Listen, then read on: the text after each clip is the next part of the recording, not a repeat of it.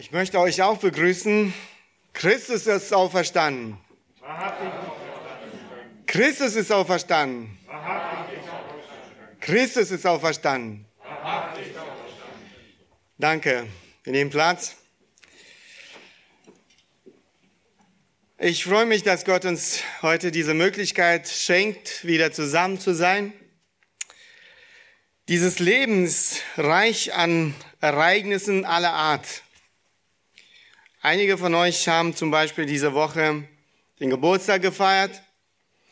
Das ist eine große Freude, aber dieses Ereignis betraf äh, einen begrenzten Kreis von Menschen, Familie, Verwandte, Freunde.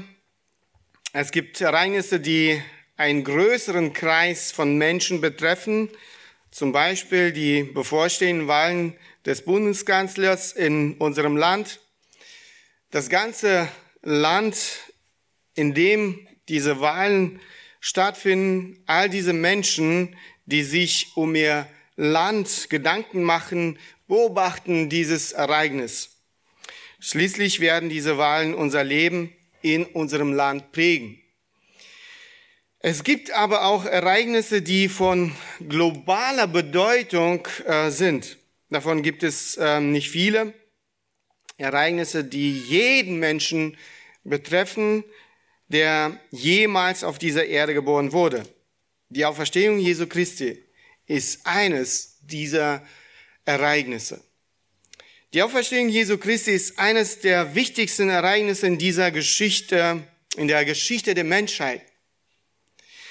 Es ist ein Ereignis, das das Leben eines jeden Menschen betrifft, egal zu welcher Familie er gehört, ob er arm oder reich, gebildet oder ungebildet, gesund oder krank, berühmt oder unbekannt ist.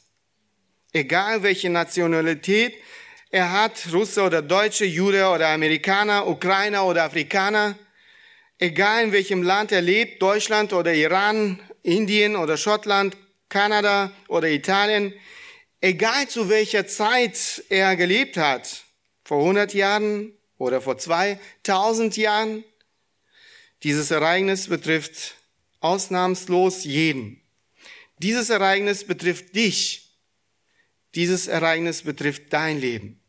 Jeder, der auf dieser Erde lebt, muss sich über die Auferstehung Jesu Christi Klarheit verschaffen. Genau darüber möchte ich heute mit euch sprechen. Die Bedeutung der Auferstehung Jesu Christi für die Menschheit, für dich. Wenn sich etwas in unserem Leben oft wiederholt, hören wir auf, es für wichtig zu halten. Es kann zu einer Art Gewohnheit werden. Es kann auch mit der Auferstehung Christi der Fall sein, dem größten Fest der Christenheit überhaupt.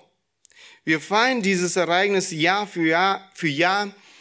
Es ist vielleicht zu einer guten Tradition in unserem Leben geworden, aber nicht mehr. Wir denken nicht mehr über die Bedeutung dieses Ereignisses in der Menschheitsgeschichte, in unserem persönlichen Leben nach. Mein Wunsch ist es, dass ähm, die Wahrheiten, über die wir heute sprechen werden, euch dabei helfen, Gott und die Kraft seiner Auferstehung tiefer zu erkennen, tiefer zu verstehen. Das ist es, wonach der Apostel Paulus strebte sind seine Worte. Im Brief an die Philipper lesen wir diese Worte des Apostel Paulus. Vielleicht hast du dieses Ereignis gar nicht für etwas Besonderes gehalten. Mein Gebet ist es, dass Gott dir deine geistlichen Augen öffnet, damit du die wahre Bedeutung dieses Ereignisses siehst und deine Einstellung gegenüber dem größten Ereignis aller Zeiten der Auferstehung Christi von den Toten richtig einordnen kannst. Die Auferstehung Christi ist kein Mythos oder eine gute Legende. Sie ist ein reales historisches Ereignis. Ereignis. Es gibt viele Menschen, die die Tatsache der Auferstehung Christi untersucht haben und trotz, trotz all ihrer Vorurteile gegen äh, das Wort Gottes, gegen das Christentum zu der Überzeugung gekommen sind, dass es wahr ist, dass es eine unwiderlegbare Realität ist, Christus ist auferstanden. Diese Wahrheit veranlasste sie, ihr ganzes Leben zu überdenken. Warum können wir denn heute behaupten, dass Jesus von den Toten auferstanden ist? Mit der Frage wollen wir beginnen.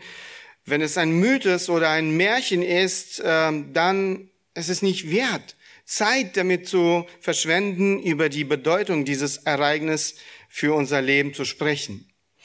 Also, die Auferstehung Jesu Christi, die Realität. Wenn wir heute mit anderen Menschen über die Auferstehung Jesu Christi sprechen, werden wir oft ausgelacht. Die Auferstehung Jesu Christi wird für eine schöne Legende, ein Märchen gehalten.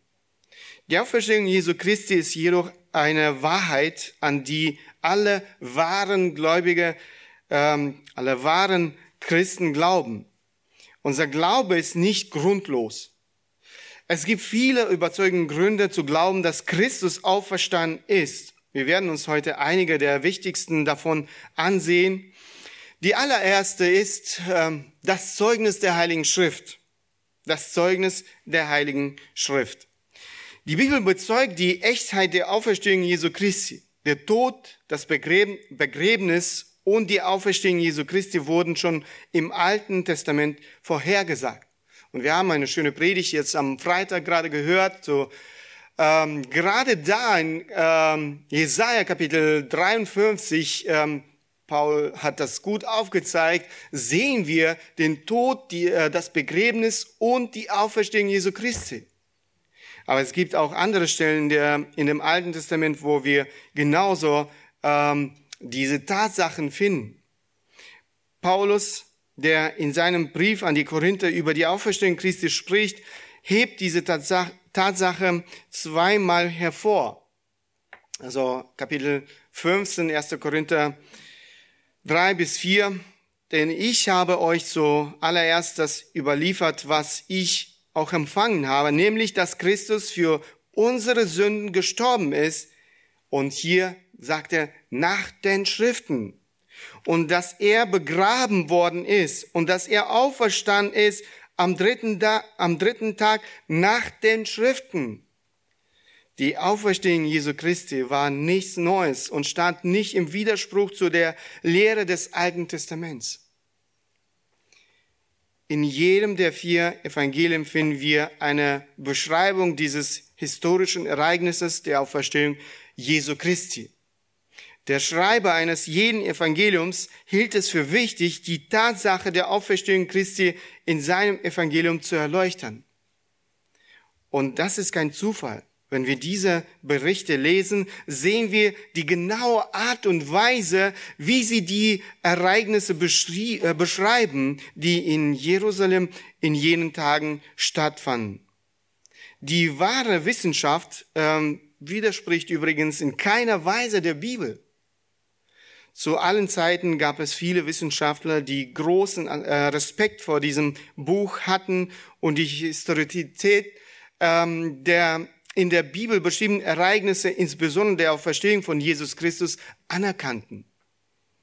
Josh McDowell ähm, zitiert in seinem Buch Zeugnis für die Auferstehung einen Wissenschaftler, einen Experten für die Geschichte des alten Roms. Dieser renommierte Wissenschaftler Schwerin White schreibt, es gibt mehr als genug Beweise für die historische Glaubwürdigkeit des Neuen Testaments und der Apostelgeschichte insbesondere. Jeder Versuch, die Historität äh, in unserer Zeit nicht anzuerkennen, ist absurd auch wenn nur die Details kritisiert werden. Historiker, die sich mit dem antiken Rom beschäftigten, nutzten seit langem das Neue Testament als unumstrittene Quelle. Hinsichtlich der Fähigkeiten Lukas als Historiker schloss William Ramsey, ein sehr bekannter Historiker und Archäologe, nach 30-jährigem Studium, Lukas ist ein Historiker ersten Ranges. Nicht nur seine Tatsachenbehauptungen sind äh, vertrauenswürdig. Dieser Autor sollte unter die allergrößten Historiker eingereiht werden. Ramsey fügte hinzu, die Geschichte des Lukas äh, ist im Hinblick auf ihre Glaubwürdigkeit unübertroffen. Ein anderer Professor, Professor Thomas Arnold, 14 äh, Jahre lang Rektor von ähm, Rugby, Autor der dreibändigen Geschichte Roms und äh, Lehrstuhlinhaber der für neue Geschichte in Oxford, war mit dem Wert von Beweisen zur Bestimmung historischer Fakten wohl vertraut. Dieser große Gelehrte sagte, ich bin seit vielen Jahren gewohnt, die Geschichte früher, früherer Zeiten zu studieren und die Berichte derer zu untersuchen und zu bewerten die darüber geschrieben haben. Und ich kenne keine Tatsache in der Geschichte der Menschheit, die bei einer fairen Untersuchung durch bessere und vollständigere Belege aller Art bewiesen wird, als das große Zeichen, das Gott uns gegeben hat, nämlich, dass Christus starb und wieder von den Toten auferstand.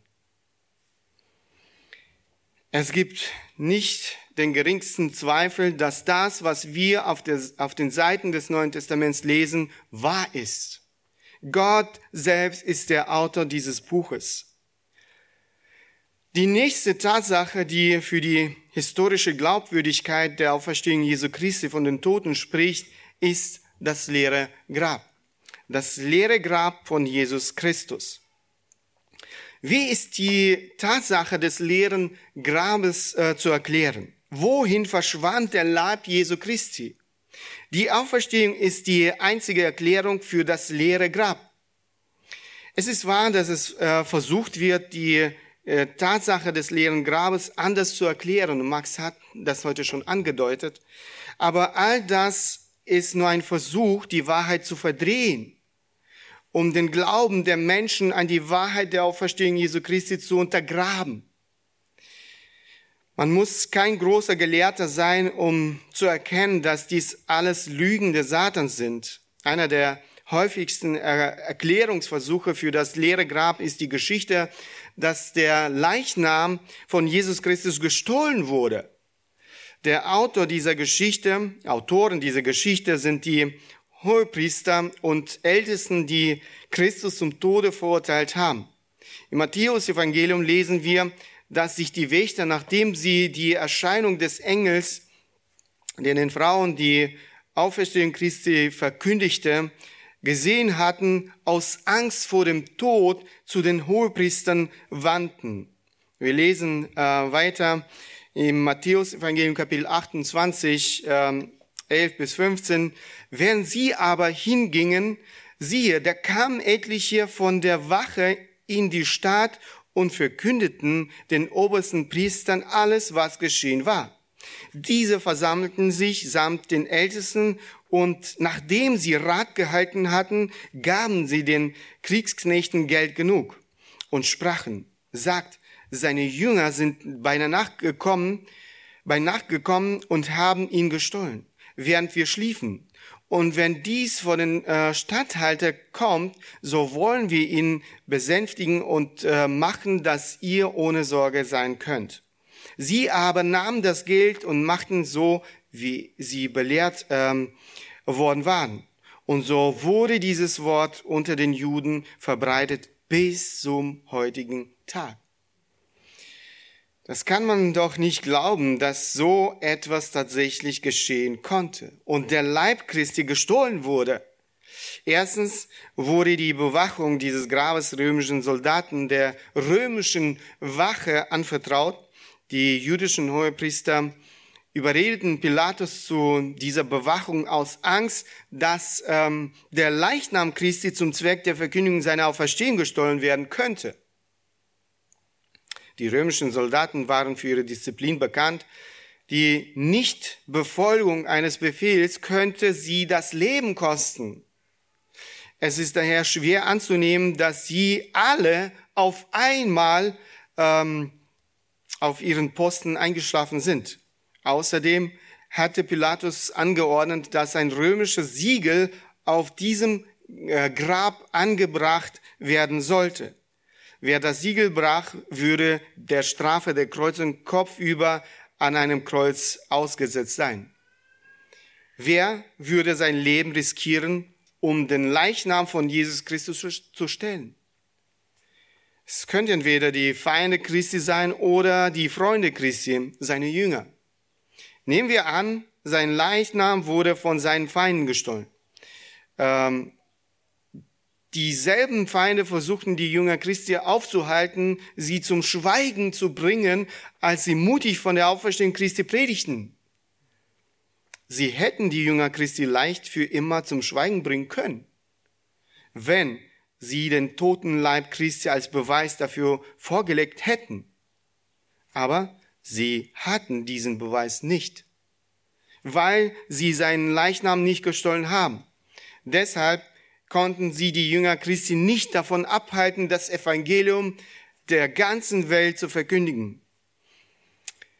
Die zweite Gruppe von Menschen, die den Leib Christi hätten stellen können, waren Freunde junger Christi. Aber das würde im Widerspruch zu dem stehen, was später in ihrem Leben passiert. Die Verkündigung des Evangeliums wurde für sie zum Sinn des Lebens. Sie waren bereit, für die Verkündigung des Evangeliums schwer zu leiden. Nichts konnte sie dazu bewegen, ihren Glauben auf den Auferstanden, an den Auferstandenen Jesus Christus aufzugeben. Es ist unmöglich zu glauben, dass diese Männer leiden würden und ihr Leben für eine Lüge hingeben würden. Das ist reiner Irrsinn. Es ist auch unmöglich zu glauben, dass ein riesiger Stein, der den Eingang zum Grab versperrte, ohne große Schwierigkeiten von jemandem entfernt werden konnte. Die Wächter, die direkt daneben waren, äh, wachten äh, dabei nicht auf. Ein solcher Stein wog etwa zwei Tonnen und konnte nur mit Hilfe von speziellen Hebeln bewegt werden. Das alles ist eine Lüge, aber es gibt immer noch viele Menschen, die diese Lüge glauben. Dr. Paul Meyer, Professor für alte Geschichte an der Western Michigan Universität, kam zu dem Ergebnis, wenn man alle Zeugnisse sorgfältig und fair abwägt, ist es nach den Gesetzen der historischen Forschung tatsächlich gerechtfertigt zu schließen, dass das Grab, in dem Jesus bestattet worden war, am Morgen des äh, ersten Ostertages wirklich leer war. Nicht die Spur eines Beweises ist bisher in den literarischen Quellen, Inschriften oder in der Archäologie gefunden worden die diese Feststellung widerlegen können. Der nächste wichtige Beweis für die historische Glaubwürdigkeit der Auferstehung Jesu Christi ist das Erscheinen des auferstandenen Jesus Christus seinen Jüngern. Das Erscheinen Jesu Christi seinen Jüngern. Es gibt über 500 lebende Zeugen. Das sind Menschen, die Jesus Christus nach seinem Tod und seiner Auferstehung mit eigenen Augen gesehen haben. Das sind Menschen, die mit Jesus Christus gesprochen haben. Die Aussage von Zeugen ist in jedem Gerichtsverfahren wichtig. Die Entscheidung des Gerichts hängt oft von den Zeugen ab. Hier gab es mehr als 500 Menschen, die bezeugen konnten, dass sie den auferstandenen Jesus Christus gesehen und mit ihm gesprochen hatten. Maria Magdalena war die allererste Zeugen der Erscheinung des auferstandenen Christus. Das lesen im Markus Evangelium, Kapitel 16, Johannes Evangelium, Kapitel 20. Im Matthäus Evangelium wird die zweite Erscheinung beschrieben, wieder den Frauen. Äh, Matthäus Evangelium, Kapitel 28, dann erscheint Christus den beiden Jüngern auf der Straße nach Emmaus, Markus Evangelium 16 und Lukas Evangelium 24. Dann erscheint Christus dem Petrus, dem, ähm, äh, dem, der ihn verleugnet hat. Er war der erste der elf Jünger, denen Christus erschien. Es muss notwendig gewesen sein, Lukas Evangelium Kapitel 24, 1. Korinther 15, dann erscheint er den zehn Jüngern. Petrus war bereits bei ihnen, Thomas war abwesend. Dann erscheint er allen seinen elf Jüngern, Johannes 20 oder 1. Korinther 15. Hier wird auch Thomas zum Zeugen der Erscheinung des Christus. Äh, zu diesem zweifelnden Jünger sagt äh, Christus, wir haben schon diese Worte heute gehört, reiche deine Finger her und siehe meine Hände und reiche deine Hand her und lege sie in meine, äh, in meine Seite und sei nicht ungläubig, sondern gläubig. Thomas Unglaube, alle seine Zweifel verschwinden. Thomas wird in seinem Glauben gefestigt. Er sagt, mein Herr und mein Gott. Dann erscheint Christus den sieben Jüngern. Dies ähm, waren die sieben der elf, die Fischer waren.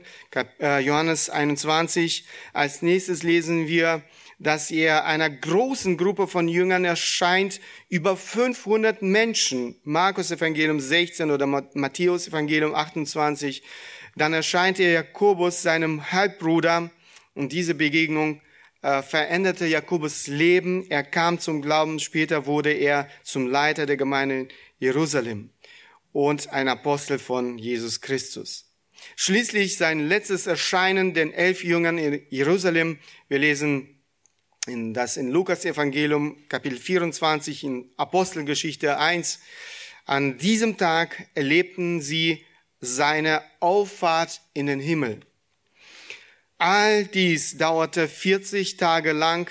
In den 40 Tagen erschien Jesus seinen Jüngern, um ihnen wichtige Anweisungen für ihr Leben und ihren zukünftigen Dienst zu geben.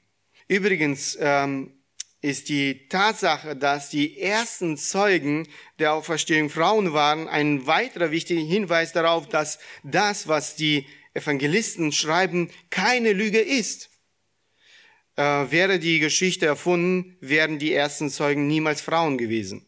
Nach jüdischem Recht durften Frauen nicht als Zeugen auftreten. Nur Männer konnten als Zeugen auftreten.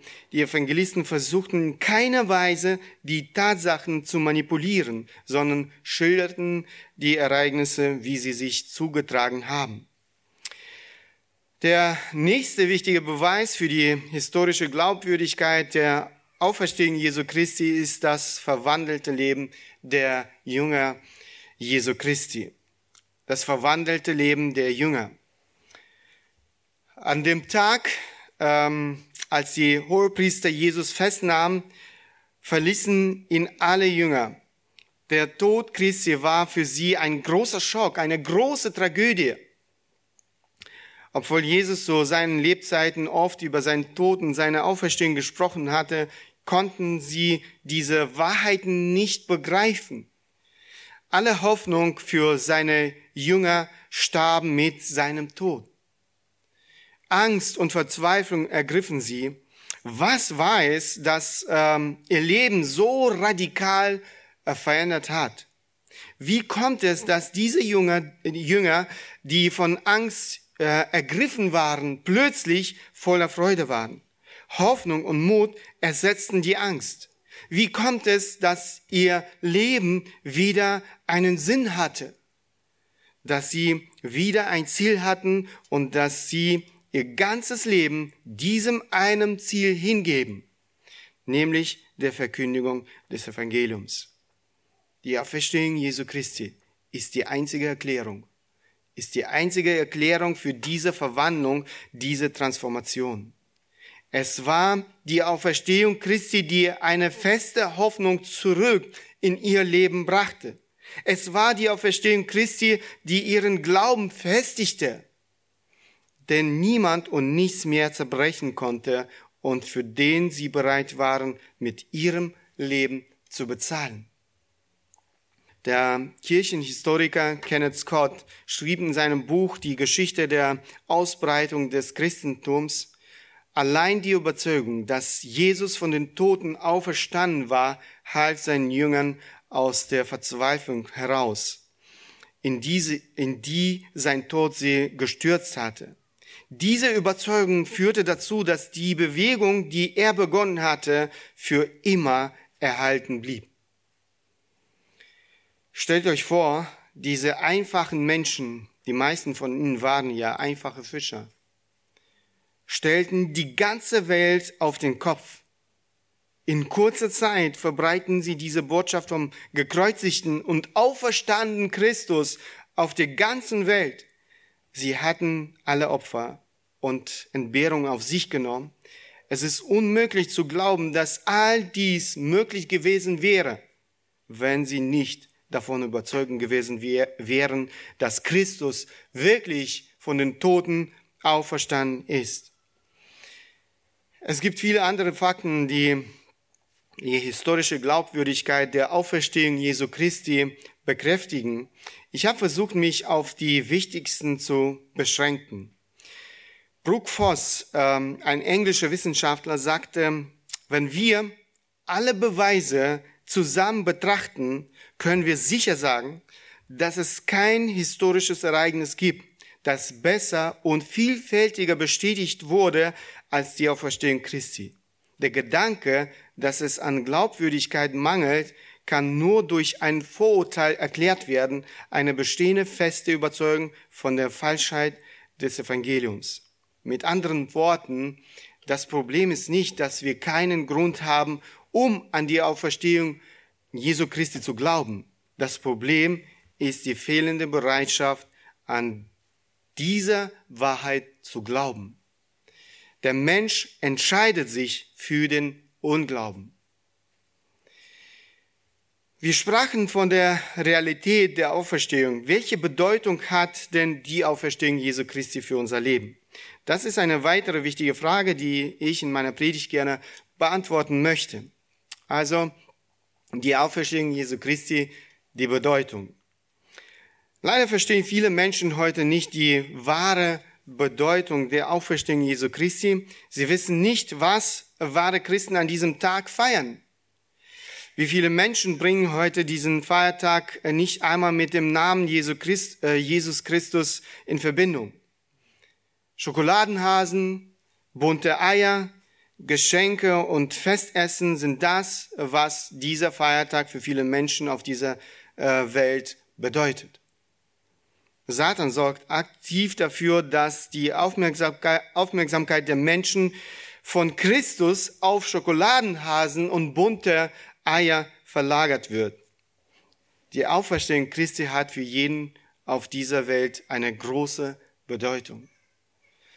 Und hier möchte ich auf einige Aspekte hinweisen. Die Auferstehung Christi und das Zeugnis der Allmacht Gottes. In seinem Brief an die Epheser schreibt Paulus, das lesen wir in Kapitel 1, Verse 19 bis 23, was auch die überwältigende Größe seiner Kraftwirkung an uns ist, die wir glauben, gemäß der Wirksamkeit der Macht seiner Stärke, die hat er wirksam werden lassen, indem Christus, als er ihn aus den Toten auferweckte und ihn zu seiner Rechten setzte in den himmlischen Regionen, hoch über jedes Fürstentum und jede Gewalt, Macht und Herrschaft und jeden Namen, der genannt wird, nicht allein in dieser Weltzeit, sondern auch in der zukünftigen. Und er hat alle seinen Füßen unterworfen und ihn ähm, als Haupt über alles der Gemeinde gegeben, die sein Leben ist, äh, die Fühle dessen, da, äh, der alles in allen erfüllt. Wenn wir an Gottes Macht denken, denken wir an die Schöpfung der Welt. Wir denken daran, wie Gott das Meer teilte und sein Volk über das Land führte und es von Pharao und seiner Armee, die das Volk verfolgte, befreite. Wir können noch einige andere Geschehnisse aufzählen, die Gottes Macht demonstrieren. Der Höhepunkt der Macht Gottes war jedoch die Auferstehung Jesu Christi von den Toten. Und das ist, wovon Paulus hier spricht. Die Auferstehung Jesu Christi beweist, dass Gott Gott ist wenn Gott existiert, wenn er das Universum erschaffen hat, dann hat er auch die Macht, Tote auferstehen zu lassen. Wenn er diese Macht und Autorität nicht hat, ist er nicht Gott und unseres Glaubens und unserer Anbetung nicht würdig. In der Auferstehung von Jesus Christus demonstrierte Gott seine absolute Macht über das Leben und über den Tod. Der nächste wichtige Aspekt, der uns zeigt, warum die Auferstehung Jesu Christi so wichtig ist, die Auferstehung Jesu Christi, das Herzstück der Verkündigung des Evangeliums. Wenn Christus nicht auferstanden ist, dann verliert unsere Predigt jede Bedeutung. Der Apostel Paulus sagt, 1. Korinther Kapitel 15, Vers 14, äh, wenn aber Christus nicht auferstanden ist, so ist unsere Verkündigung vergeblich. Warum vergeblich? Sinnlos? Weil der Tod und die Auferstehung Christi das Zentrum des christlichen Glaubens, das Herz des äh, Evangeliums sind. Wir haben schon diesen Abschnitt heute gelesen. Apostel Paulus schreibt, ich erinnere euch aber, ihr Brüder, an das Evangelium, das ich euch verkündigt habe, dass ihr auch angenommen habt, indem ihr auch feststeht, durch das ihr auch gerettet werdet, wenn ihr an dem Wort festhaltet, das ich euch verkündigt habe. Es sei denn, dass ihr vergeblich geglaubt hättet. Denn ich habe euch zuallererst das überliefert, was ich euch empfangen habe, nämlich, dass Christus für unsere Sünden gestorben, ist, nach den Schriften, und dass er begraben worden ist und dass er auferstanden ist am dritten Tag nach den Schriften. Das Zentrum, das Herz des Evangeliums laut Apostel Paulus ist der Tod und die Auferstehung Jesu Christi. Wenn Christus nicht auferstanden wäre, wäre er nicht der Messias gewesen. Er wäre nicht derjenige gewesen, der die Sünden der ganzen Welt getragen hat, der den Satan und den Tod besiegt hat. Er hätte sich nicht von Mohammed oder Buddha unterschieden, deren Leiber in einem Grab liegen geblieben sind. John Locke der britische Philosoph des 18.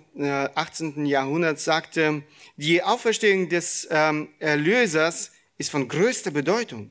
Von ihr hängt die Antwort auf die Frage ab, ob er der Messias ist oder nicht.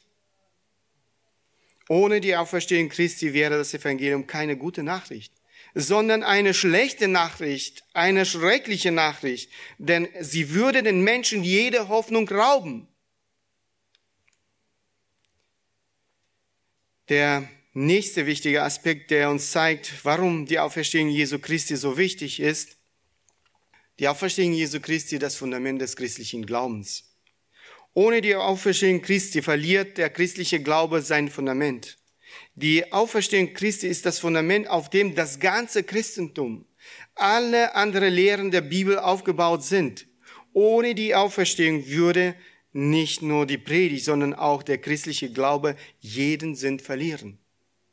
Apostel Paulus sagt, wenn aber Christus nicht auferstanden ist, so ist unsere Verkündigung vergeblich und vergeblich auch euer Glaube.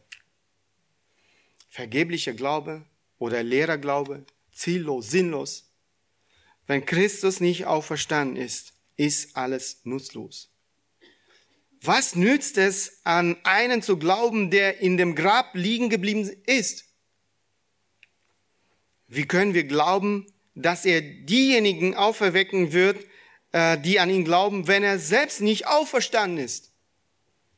Ein toter Retter kann kein Leben geben. Wenn Christus nicht auferstanden wäre, würde alles, was wir tun, keinen Sinn machen. Das Christentum wäre nicht anders als andere tote Religionen, die es ähm, auf der Erde gibt, der Islam, der Buddhismus, Hinduismus und so weiter. All diese Gottesdienste, Predigten, das Studium des Wortes Gottes, unser Bestreben nach Heiligung, unsere Opfer sind alles Unsinn. All die Menschen, die für den Glauben leiden, die ihr Leben für Christus hingeben, wären einfach töricht. Sie sind nicht nur töricht, äh, sie sind auch Lügner. Das ist es, wovon Apostel Paulus im nächsten Vers spricht. Vers 15, wir werden aber auch ähm, als falsche Zeugen Gottes erfunden, weil wir von Gott bezeugen, bezeugt haben, dass er Christus auferweckt hat, während er ihn doch nicht auferweckt hat, äh, wenn wirklich Tote nicht auferweckt werden. Die ersten Jünger und alle anderen Christen wären Lügner gewesen. Aber sie waren es nicht. Christus ist von den Toten auferstanden. Unser Erlöser ist der lebendige Gott. Der christliche Glaube hat ein festes Fundament. Und wir lügen nicht, wenn wir das Evangelium allen Menschen verkündigen. Der nächste wichtige Aspekt, der uns zeigt, warum die Auferstehung Jesu Christi so wichtig ist. Die Auferstehung Jesu Christi, die endgültige Lösung des Sündenproblems. Wenn Christus nicht auferstanden wäre, wäre die Frage der Sünde ungelöst geblieben. Schaut euch an, was äh, der Apostel Paulus sagt. Ist aber Christus nicht auferweckt worden, so ist euer Glaube nichtig. So seid ihr, so seid ihr noch in euren Sünden. Dann sind auch die in Christus entschlafen verloren. Wenn Christus nicht auferstanden wäre, hätten wir keine Vergebung. Das ist sehr ernst. Das bedeutet, dass kein einziger Mensch, der auf dieser Erde lebte, die Erlösung hätte erfahren können. Es bedeutet, dass jeder Mensch, der auf dieser Erde lebt, zu ewigen Qualen in der Höhle verdammt wäre. Wenn Christus nicht auferstanden wäre, dann hätten die Sünde, der Tod, der Satan über ihn gesiegt. Somit waren alle seine Leiden, sein Tod am Kreuz vergeblich. Es bedeutet, dass es auch für uns keine Hoffnung gibt. Wenn Christus nicht auferstanden ist, bedeutet es laut Apostel Paulus, dass diejenigen, die in Christus gestorben sind, verloren gegangen sind. Das bedeutet, dass alle, die an Christus heute glauben, verloren gehen. Wenn Christus nicht auferstanden ist, dann stehen Tod und Verdammnis für jeden von uns ausweichlich bevor. Aber Christus ist von den Toten auferstanden. Die Auferstehung Christi zeigt, dass Gott das Opfer Jesu für unsere Sünden angenommen hat. Christus hat dein und mein Sündenproblem gelöst. Er hat den Sieg über Satan, Sünde und den Tod errungen. In demselben Kapitel ruft der Apostel Paulus aus, Tod, wo ist dein Stachel?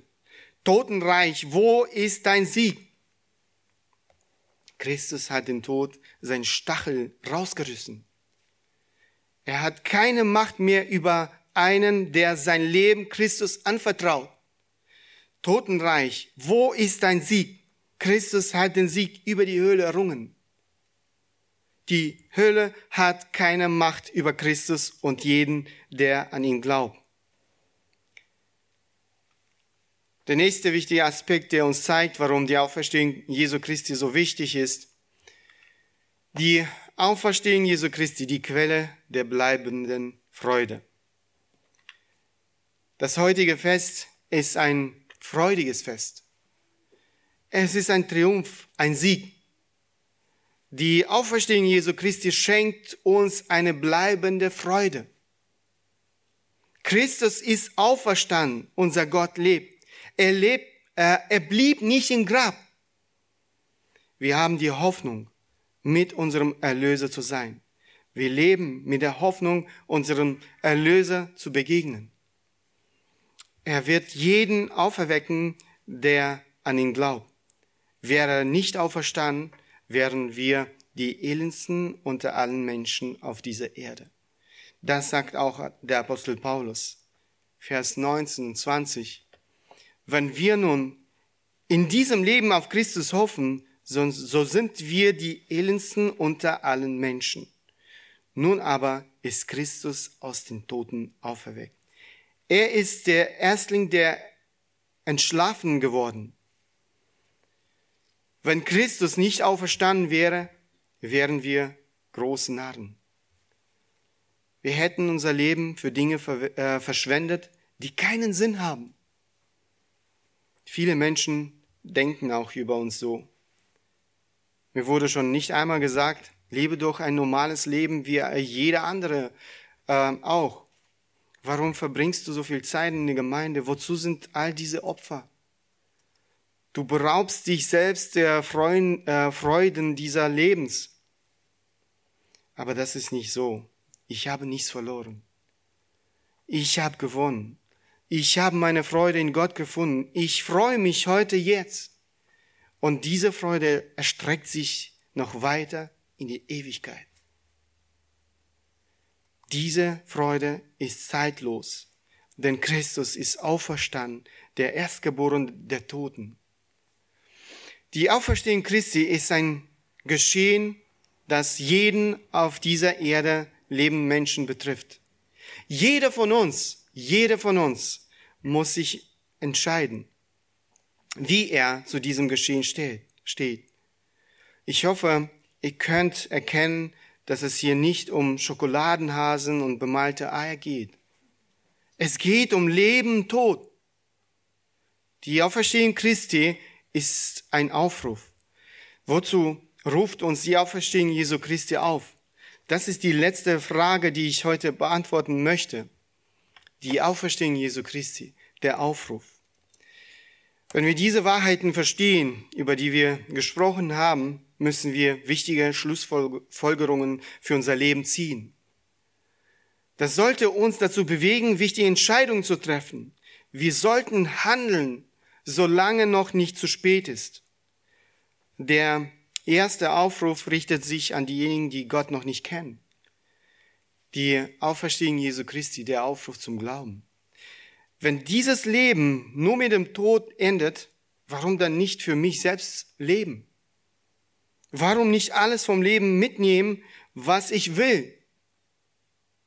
Ohne die Perspektive der Auferstehung und ohne die damit verbundene Verantwortung für die Eigentaten gibt es keinen Grund, anders zu leben als für sich selbst, für eigene Begierden und nach den eigenen Maßstäben. Und so leben heute Menschen. Aber das Leben endet nicht mit dem Tod. Die ewige Leiden der Hölle und die Freude des ewigen Lebens bei Gott sind keine Erfindung. Die Entscheidung, wo wir die Ewigkeit verbringen werden, kann nur im Leben hier auf der Erde getroffen werden. Jesus Christus ist der einzige Weg zur Errettung. Es gibt und wird keinen anderen Weg geben. Jesus ruft dich heute zum Glauben auf. Er sagt, ich bin die Auferstehung und das Leben. Ich bin Auferstehung und das Leben. Wer an mich glaubt, wird leben, auch wenn er stirbt. Und jeder, der lebt und an mich glaubt, wird in Ewigkeit nicht sterben. Glaubst du das? Jesus Christus ist die Auferstehung und das Leben. Er bittet dir das Leben nach dem Tod an.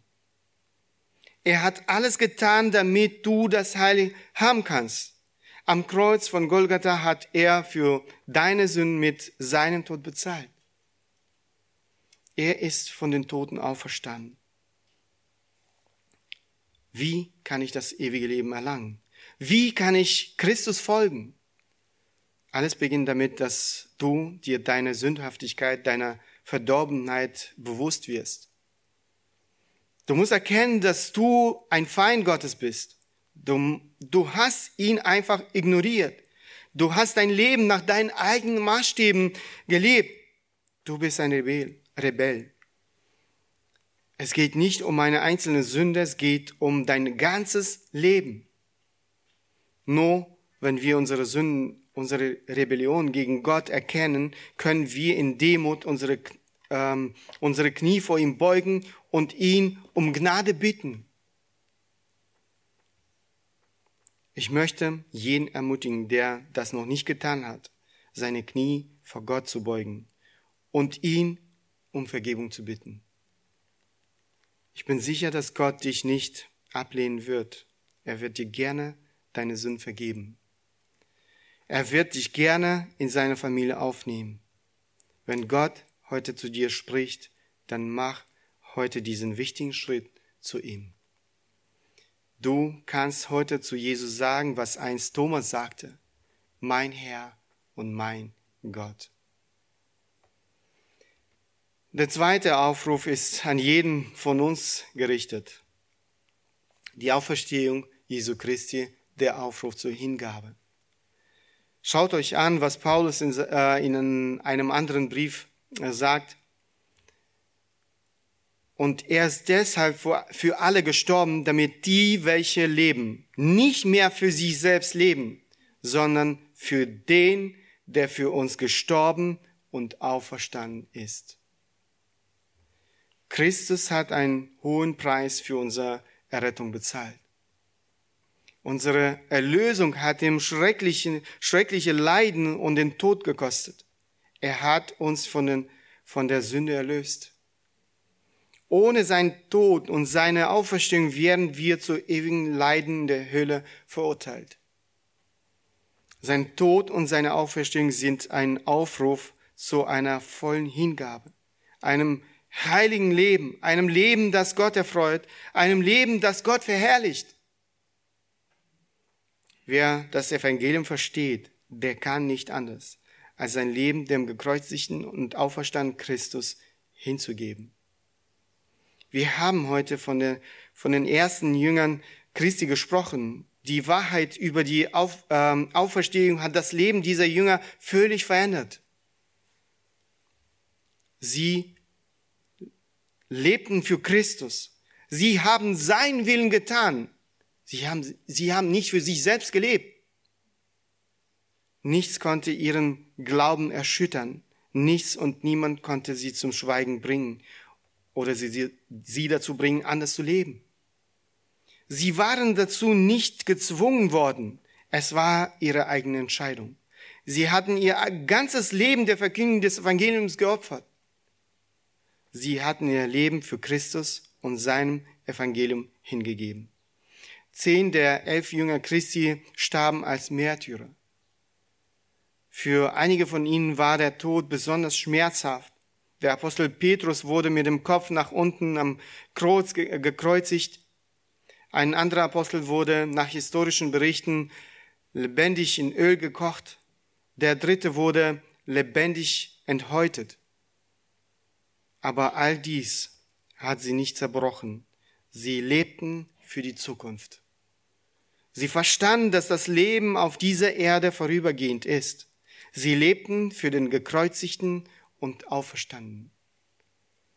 Ich möchte jeden von uns fragen, für wen lebst du? Es ist nicht schwer zu prüfen, für wen du lebst.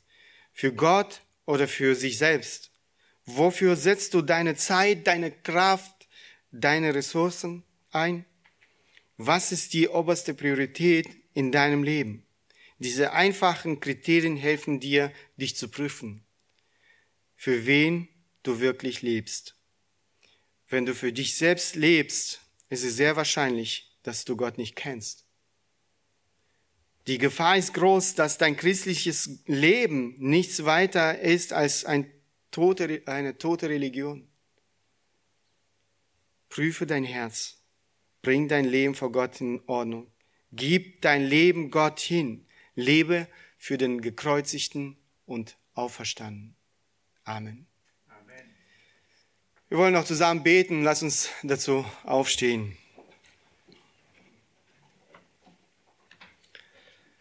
Herr, ich danke dir nochmal, dass du uns dein Wort gegeben hast. Danke dir, dass wir heute wissen dürfen, Herr, dass du für unsere Sünden gestorben bist und auferstanden bist. Danke dir, Herr, dass es Wahrheit ist. Ich möchte dich bitten, Vater, dass du Gnade schenkst, dass wir es niemals vergessen. Herr, dass wir es schätzen in unserem Leben und dass wir für dich leben. Dass wir dich verherrlichen, dass wir diese Wahrheit auch weitergeben, damit noch viele Menschen, die diese Wahrheit nicht kennen, noch erfahren, dass sie Vergebung ihrer Sünden erfahren. Wir bitten dich auch für die Menschen, die heute hier sitzen, dich noch nicht kennen. Schenk du Gnade, Herr, und äh, öffne ihre Augen, damit auch sie erkennen, dass ähm, du der Retter bist, dass du für sie am Kreuz für, äh, gestorben bist und auferstanden bist. Herr, danke dir und wir bitten dich, wirke du ähm, in ihren Herzen, schenk du diese Gnade, dass auch sie zu dir sagen können, du bist der Herr, du bist der Retter. Danke dir, Herr, für deine Gnade und deine Liebe zu uns. In Jesu Namen. Amen.